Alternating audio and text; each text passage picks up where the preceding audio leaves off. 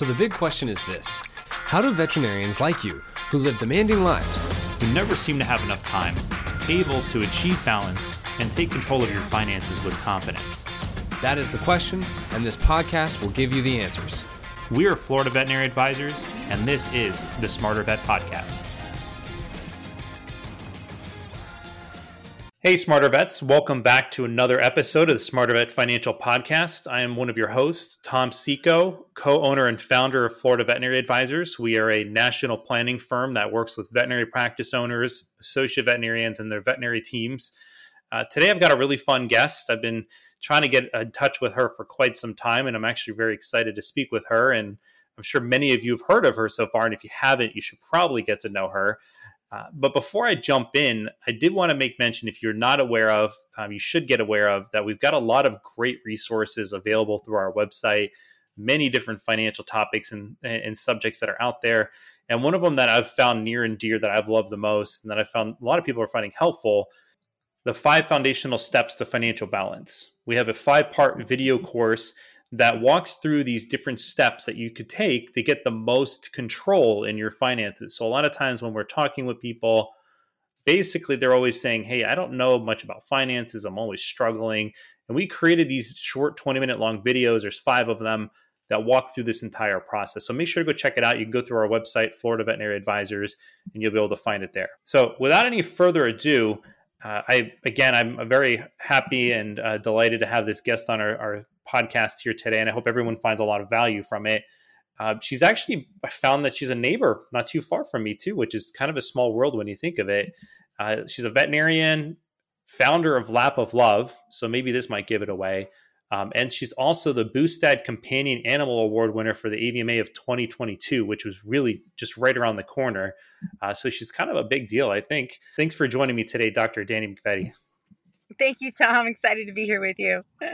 me too. I, I, think this is going to be a lot of fun. For, for anyone who isn't familiar with you, and I'm sure you shared your story countless times already, uh, I'm just really kind of give us like the, the synopsis of where did you start and how did you get to where you are right now? Oh gosh, yeah. Okay, so I'll give you I'll give you the brief the brief explanation, but important as well. So I graduated mm-hmm. University of Florida in 2009 and it was uh, the economy was collapsing at the time so there weren't a lot of jobs available that you could really choose from um, but i ended up doing emergency medicine because i had a one year old at the time and i wanted i just i still wanted the days open with him and mm-hmm. so I started doing emergency medicine, loved it, loved the medicine, loved the fast pacedness. But I found that I had an affinity for the end of life conversations. And within a very short couple months, I was the one that the techs were grabbing to do euthanasias and, you know, help with the difficult clients and that kind of thing. So fast forward just a little bit further, I decided that I wanted to start a service doing in home end of life care for pets. I had volunteered for human hospice in college, so I kind of had a little bit of a knowledge of that. And then couple that with my emergency and euthanasia experience, and obviously you see quite a bit of that in, in emergency medicine. I just I started telling people I'm like, well, I'll come to your home tomorrow. We don't have to euthanize right now. Why don't we wait a couple days till your husband gets back in town, and then I'll you know then I'll then I'll, I'll go to your house then. And so Lap of Love, I started literally. It was three months out of school when I when I actually started it, and it was supposed to be just a little part-time thing you know that it, i was just going to do on the side and i was eventually going to buy an, an, er practice and you know that was going to be my life. And it just kind of kept growing and it just it, it kept growing so much that you know i think that the, the thing that surprised me was that there were other weird doctors out there like me that enjoyed euthanasia you know and found it fulfilling and so right. now here we are 14 almost 14 years later and we have uh, over two, over 500 employees um, over half of those are doctors. Most of them are full-time and that obviously that word full-time is you know evolving in veterinary medicine and what that means. Um, but we help over 10,000 animals a month right now and growing. So it's it's been it's been just really a, a, fabulous fabulous ride. I never would have thought this is what my veterinary career would would be but i wouldn't change mm-hmm. a thing how did you stumble across end of life? Was it something that you were in school and you had seen, and you're like, "Hey, this is something I'm interested in"? Were you having conversations with a teacher at one point, or like, how, where did it come up? You know, I, re- I read this book when I was in in college in, in undergrad called "Don't Sweat the Small Stuff," and in the mm. well, I hmm. guess it was the audio portion of the book, and in the audio portion, the author was talking about volunteering for hospice. He said that him and his wife volunteered for hospice, and it was just such a moving experience and i was like wow what a crazy experience and i, I had never had a, a large huge loss in my life like that at that point and i knew death was part of medicine so i just thought like gosh that would really help set me apart on my veterinary school application so i and it just sounds like an interesting experience so i went and i signed up to volunteer for human hospice and i did it for about a year and my mom still does it she started around the same time that i did and she, and she still does it and hmm. it it's just this fascinating, fascinating group of people that focus more on the patient than they do on the disease. And they don't care if you take your medicine or not. They just care what kind right. of ice cream you want, you know, and what do you want to talk about. And it's just, I found it to be so it's just it's a part of medicine that is just so focused on the comfort of of the the patient and not really about like the actual medical part of it and I loved mm. that. So I then I think you know fast forward to emergency medicine. What what I've always been very good at, and and look, I am not the smartest in the class. I graduated at the bottom of the class. I I say it's the part of the class that makes the top ninety percent possible. Okay. Like I am not going to be like the intellectually most gifted person in in medical school, but what I was always very good at, and probably because my both my parents are entrepreneurs, successful ones, is that I feel like I could look at somebody in an exam room and know what they wanted from me. And mm. and I don't mean okay, I'm going to cure your dog for $2. I don't mean that. I mean that they want me to shoot them straight. They want me to give them options but also understand when they don't want to spend $800 just for a refill of Rimadyl. And now we're going to, you know, come to the middle understanding. And so because of that, I think that my skill in the exam room, looking at people and de- delivering information in a clear and concise and understandable way, it just led to me being very good at end of life care. Right. I didn't necessarily want to be better at diabetes management. It just bored the crap out of me. Even in vet school, it was boring. you know? but that's a part of medicine. Really helping people. I mean, like really helping them. Like they walk out with tears in their eyes, but a hug and a thank you. Like that was what was motivating to me. And I still think if I could pay my student loans back with thank you cards, like I would have done that, but the government won't take them. So, right. you know, that like that's what motivated me was really being doing something meaningful for people. And it just evolved. And and you know, I also found out that I kind of enjoyed researching the business side of it and learning about it and making decisions that kind of helped grow the you know the business grow. Um, but that's, that's incredible. Yeah it's, yeah, it's weird how you just don't think that's where your career is going to go. well, it's, really fascinating too. And it's something I caught on earlier when you mentioned it about both of your parents being entrepreneurs. And it's it's something I've even noticed in my world too, where it's like vet med or finances or marketing or who knows what the list could be. It seems that like depending on you know, I think the best the way I can summarize is is like whoever you're associated with along the way usually has a great impact on your future projection and the things that you do. And I, I know my dad was an entrepreneur; he still is. Um, you know, sometimes I wish I could help lift him up a little bit more because I think I've kind of exceeded him to a certain degree. But it's, you know, it's, I think that's probably the parents' ambitions. They want that to happen. And uh, but I, I, will say it's you know it's something you can become as well. You can become an entrepreneur. You can actually focus your energy on doing those things if you really, really, really want it. But it's incredible. Um, it's incredible just to see how you've been able to just turn something into something pretty incredible. I mean, 500 people is not a small feat. I mean, that's a big deal. So I, I do want to pivot here from conversation because this is about finance. This whole podcast. And I, I did want to start off like when it comes to if you were to think at your career to this point and where your life has started from where you are now, uh, I'm sure there's been certain things that you've experienced along the way where you've like, I made a really bad decision financially. Uh, and how did you like recover from it? Like, what did you do? Uh, so, is there something you have in mind that you could share? Gosh, I'm trying to think of like bad decisions because, to be honest, I've I've made I'm very proud to say I've made a lot of good financially good decisions, you know, and that that came from my my parents. They're extremely financially conservative, you know, they all always bought super used cars like you know, old older everything and you know, really really scraped and even now like they they they scrape their pennies, they don't even have to. But that's how I learned, you know, and I think hmm. I don't know, I think um I was blessed to have graduated in 2009, like I said. So the economy was collapsing. So the first home that I bought had been it was REO, so the, the bank owned it, and I got mm. an amazing deal from it. Um, I think there was probably you know maybe some things here and there. I'm trying to think of bad to find. I'll, I'll tell you I'll tell you uh, something that, that that I did that that I'm, I'm that I'm proud of myself for was, you know, one thing and women are going to get this. You know that I love to do for myself is get a manicure, and I have really bad natural nails. They break, they brittle, like they never look good at all. You know, and here I am like trying to be a professional and like giving euthanasia solution. People are staring at my hands and you know, I always wanted to have nice hands, but I could never stomach the money for a manicure. So right. when I started Lap of Love, I told myself, I said, I will not get a manicure, and I hadn't in vet school at all, but in, until until Lap of Love makes money. And as an entrepreneur, you understand that. Everyone thinks like, oh, you start a business, you start making money. It's like, no, you don't. You know, you, there's lots of costs, there's lots of negatives, you know, on that on on that that column versus the positives. So I I did not get my nails done until Lap of Love started making money.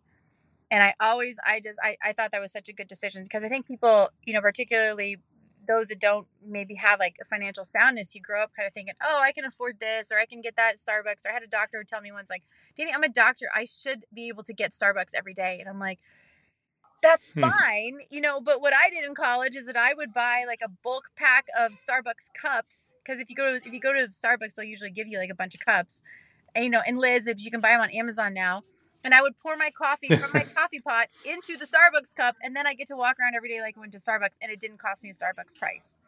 You know, so yeah. little things like that that like I would I would do to to mess with my own mind to get me out of this. This is what I deserve. This is what I need to have, or I should have this, or whatever. You know. Of course. What's interesting that you share that too, because I, I was seeing something the other day, and it's really fascinating because it's like you know the person's like hey i buy lunch every day. I go out to lunch every day and they're like i can't afford to i can't afford to travel. And they're like well like if you buy lunch every single day over the course of 30 days it's $300 a month that let's say lunch is $10 a meal it's $300 over the let's say your trip was a grand you know three months you've got enough you got plenty to travel. And it's interesting to see how you doing that. It made made financial sense it seems like yeah, definitely. And and and not only that too, but look, I mean, you're preaching to the choir with you, right? Like you know all these things, but the other things that people do is they get they get into a home that's too expensive and a car that's too expensive. And you're talking right. for three hundred dollars more per month right there than you should be spending. You know, whereas if you scrap it a little bit more and go back and I I always tell the veterinary students that I talk to, I say just live on a student budget for two or three years. You're doing it right now. You know, you're living on a budget right now stay on that same budget for two to three years when you graduate, and you will find yourself in an immensely financially free mentality. You know, because you you will like you mm. teach yourself better lessons. It's just it's it's interesting. I remember even in vet school, people I had I had quite a few of my friends actually use their student loan money to go on like they all went on this Vegas vacation. They're like, "You want to go?" I'm like, "No." And I even I had an income when I was in vet school, and I still mm. had loans you know, but like there was just no way that I was going to spend that money. So I'd never looked at loans as like a plus. I always looked at them as a huge negative. I'm like, I'm already in the hole from this. This isn't just money, free money that I was given. This is, I'm in the hole. How am I going to get out as quick as possible? Right. Yeah, that's wow. I, I, I love the thought process behind it. And I know when I, I went to school because I, I was fortunate myself, and I know I'm not in vet med. Uh, however, you know everyone get a chance to get loans they they get a chance maybe you can get some grants and everything else and i remember i was in one of my semester and uh, i was approved i believe it was for like $25000 they had approved me for for one semester and i'm sitting here and i'm like do i really need $25000 like most people they'd be like sign me up i'll take it and then they're like i got $25000 more in my bank account and uh, you know i was sitting here i'm like well my school's already cared for maybe I could use a little extra cash just to make sure I can like buy food and some other things. And I remember I ended up taking, I think it was like eight thousand dollars out of the whole twenty five. And um, I have found it like it's incredible. Like you know, this is my personal opinion, and some people might not like the thought process behind this. I I will say, you know, s- schools to a certain degree because they are increasing prices and depending on where you go to school it becomes very expensive but because of the mentality of like i'm getting all of this money that lent to me and then when I borrow it, then all of a sudden now I can go on all these trips, I can do all these things, I can eat out all the time. That mentality that people get into where it's just like, yeah, I've got it, I can do it. And it is just like, well, yeah, and now you're going to be stressed out beyond beyond means when you get out of school because you're like, I owe all this money. Um, and i've found so many people are just becoming so hopeless today because they're just like, I'm never going to pay it off. I just have so much in loans. There's a lot of conversation around that that's happening in, in veterinary medicine at the moment. So very much. I, I love all your little little things that you have worked through over time. And and when it comes to, you know, finances, period, like what are things that you regularly do today to make sure that you're making good decisions? You know, it's that's such a hard a hard question to answer because like the things that I do today are like based on such a different, you know, like it's just based on such a different mm-hmm. financial place than I was when I graduated. Yeah. There is a saying called more money, more problems. There's actually a study I remember seeing not too long ago where like once you make over a certain level of income, like you get to a part where it's like everything else becomes luxury. And it's very easy to get into that trap. I'm just more of curious of like, hey, is there a certain process because you probably having a business there's more ins and outs that comes out and you're having to be very methodical like methodical like is this a good choice or not yeah. of what we're doing? And yeah definitely. No i know I, I, I totally know what you're what you're asking. You know i still so every single time my credit card gets gets swiped i get like a, a little alert on my phone. So even if like i'm standing right there right? Um but it's it's interesting because i love i love seeing that because every single time there's a charge there's a little ding on my phone. So I can go on my app at any point and look it up. And I have always, you know, minus probably two years when I was 18, um, you know, I had my credit card paid a hundred like hundred percent. Like it gets paid off every single month. I never run a run a balance. And the same thing goes with the business too.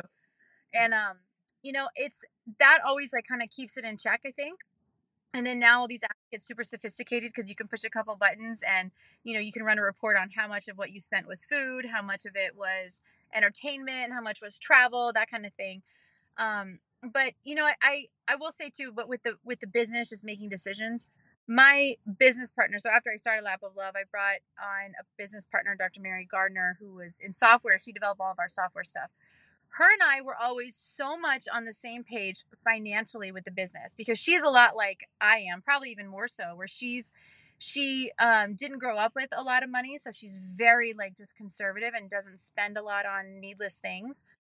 And so we were always on the same page with the, with the, with the business is that we just we never spent money unless we had to and if it was a maybe do we need this we go back and look at it and like maybe do we you know go back and forth we just we were not the type that make money and i think that that goes back to really knowing your business because people will want to sell you things that you don't need and now I probably get five e- emails a day from like, you know, software people. We have this software that'll make your business run smoother and yada yada. Like, we don't need that. We need one software in our company. We need some accounting things. That's it. But that's like that's it. So I'm not constantly looking at things saying, "Oh, that's going to make it the business better. Oh, that's going to make it better." You have to know is this purchase going to be materially better for the company? And if not, can you back that can that money go somewhere else? And my thing was always like, "Wow, I could I could hire somebody else for that same amount of money or I could give someone a raise that ha- that really needs it for that amount of money." And the one thing that we always did really well, my my business partner and I were we were just always on the same page with what what we had to spend for the company. And I remember at the very very beginning, I somebody talked me into like an ad, and I mean like I hadn't even had a client yet. Like this was the very beginning, and they talked me into like a thousand dollar ad. And that was the only time I was ever talked into something that I just knew just was not the right thing. And um, and so I had called them back the next day and I'm like, I'm really sorry, I can't do this. You've got to cancel. And they're like, okay, you know. But I remember that feeling of like, this wasn't right. You know, this is mm-hmm. too much money to spend at this time. And, you know, we can do that later, but like at, at right now that this is this is not right. So and that's the beauty though of also being an in-home model is that there was not a lot of assets that had to be purchased in order to start. So we we were very blessed in, in that sense that it's it's been a, a lower startup cost, but at the same time, the more you grow, you know, the more you have to put into infrastructure and software and that kind of thing. And um and I think that you know there's there's not a lot of mistakes that we made looking back on it. Um, No. We were we were pretty darn. We had to strap our boots up and just make it work. We just Well, we had to. No other option. What's incredible what you're saying too, because I think this can also relate to you personally at the same time, because at the end of the day, when you really know where you're trying to go and what you want to accomplish and the direction that you're trying to achieve from all of this, then it really helps be your your guiding understanding of like, do we do this or do we do not do we not do this? So it's like, and I, I would find it very fascinating if people would actually look at their I'm very pragmatic when it comes to financial stuff. And of course, our emotions, because we're people, our emotions tend to get in the way. And then we try to back it up logically later, saying, yeah, we made a good decision. And I usually try to take the logical part of it first. And then my emotion gets introduced afterwards. And not everyone operates like that. So it's Yeah, very. It's very different. So, like, if you Yeah. could actually be able to take your financial life and be like, okay, does this really make sense? Especially buying too big of a house or having too much of a car or any of those factors like if you can really take a step back and be like okay this has really helped me achieve the things that i want to achieve or is this more of a short-term luxury in life that i'm trying to have that really is going to put me behind from other aspects of what i'm trying to do? So uh, i think this is really awesome what, what we're talking about right now and I'm, I'm curious if you could just walk away and give people one pointer from this conversation today. Like what's something that you'd suggest something very simple that they could be doing right now I think it would be probably to focus on the feeling, you know, kind of what you just said. You focus on the feeling of what it would be like to be in that financially unencumbered place. I think you you call it financial balance. And I can tell you, you know, as a student, as somebody that had a bunch of debt, I think this is this is a, a terrible statement, but I saw it on a show. Actually, just a it was a preview for a show where the the woman on the show says, "I've been rich and I've been poor. Trust me, rich is better." Yeah And I love that because it's like, yeah, you know, you don't have to just stay poor your whole life. You make the decisions, you work hard, you make choices, and that feeling of being financially what you call balanced. And I tell my kids all the time is just money is for freedom. Money is not Mhm. to buy stuff. Money is not to not to buy nice cars. That's not what money is for. It's it's to provide you freedom. And the ability that the feeling that I have now after working my butt off for so many years of being free and unencumbered and not like you know wondering if i can buy this or buy that or you know my, my big thing was can i buy gifts for my family that i want to for christmas and i don't mean crazy big gifts i just mean like hey can i buy that painting that i wanted to buy for them i don't know you know but when Right. you get to that place it is so relaxing and is so it is just such a good place that i hope people can imagine what that's like work towards that and know that that feeling is is really at the end of the day what you're what you're working for is like Right. not, not being stressed from work or from from money not being stressed from not even being able to pay your bills you know no one needs that kind of stress in their life life's too short for that I agree. Life is too short. Well, this this has actually been a lot of fun. I appreciate you with all your insights and all of your your thoughts that you've been sharing here today. And something completely un, unrelated to finances. Uh, I always love to ask some kind of quirky question at the end. If if you were stuck on an island and you have a choice of one food that you could eat for the rest of your life, what would it be? french toast Okay. French toast. Would you get it like the thick the thick bread or any kind of bread? Like how would you make it? it can't be too thick it just got to have a lot of butter and then like if it's too thick it's just too bready like you don't want the too bready you know but like Yeah. a little bit egg on the outside so you got like a titch of protein you know but like a bunch of sugar with you gotta have powdered sugar with french toast you just gotta have the powdered sugar i love it. Got it. I love I love like real like straight pure maple syrup too. I think that makes Oh, it so good. so good So awesome. Well, I appreciate you being on the show with me, Dani. Thanks for all of your time today. thank you tom you too thank you very much Absolutely. Uh, well, hey everyone. I hope you've gotten a lot of information from this podcast today. Appreciate you being as part of our Smarter Vet community. Uh, I'm sure if you ever want to reach out to Dani, you're more than welcome to reach out and give her a contact. We'll provide some information in the description of this podcast. Uh, and again, if you haven't watched our five part video course, or if you want to check out some of our other great resources, make sure to look them out on our website. Uh, for the meantime, this is Tom Seco wishing you a lifetime of financial success. Don't forget to visit our website and sign up for our newsletter. By subscribing, you'll be the first to know about upcoming RACE approved CE webinars, podcast releases, short presentations, and articles that we publish. Make sure to like us on Facebook, follow us on LinkedIn, and subscribe to our YouTube channel.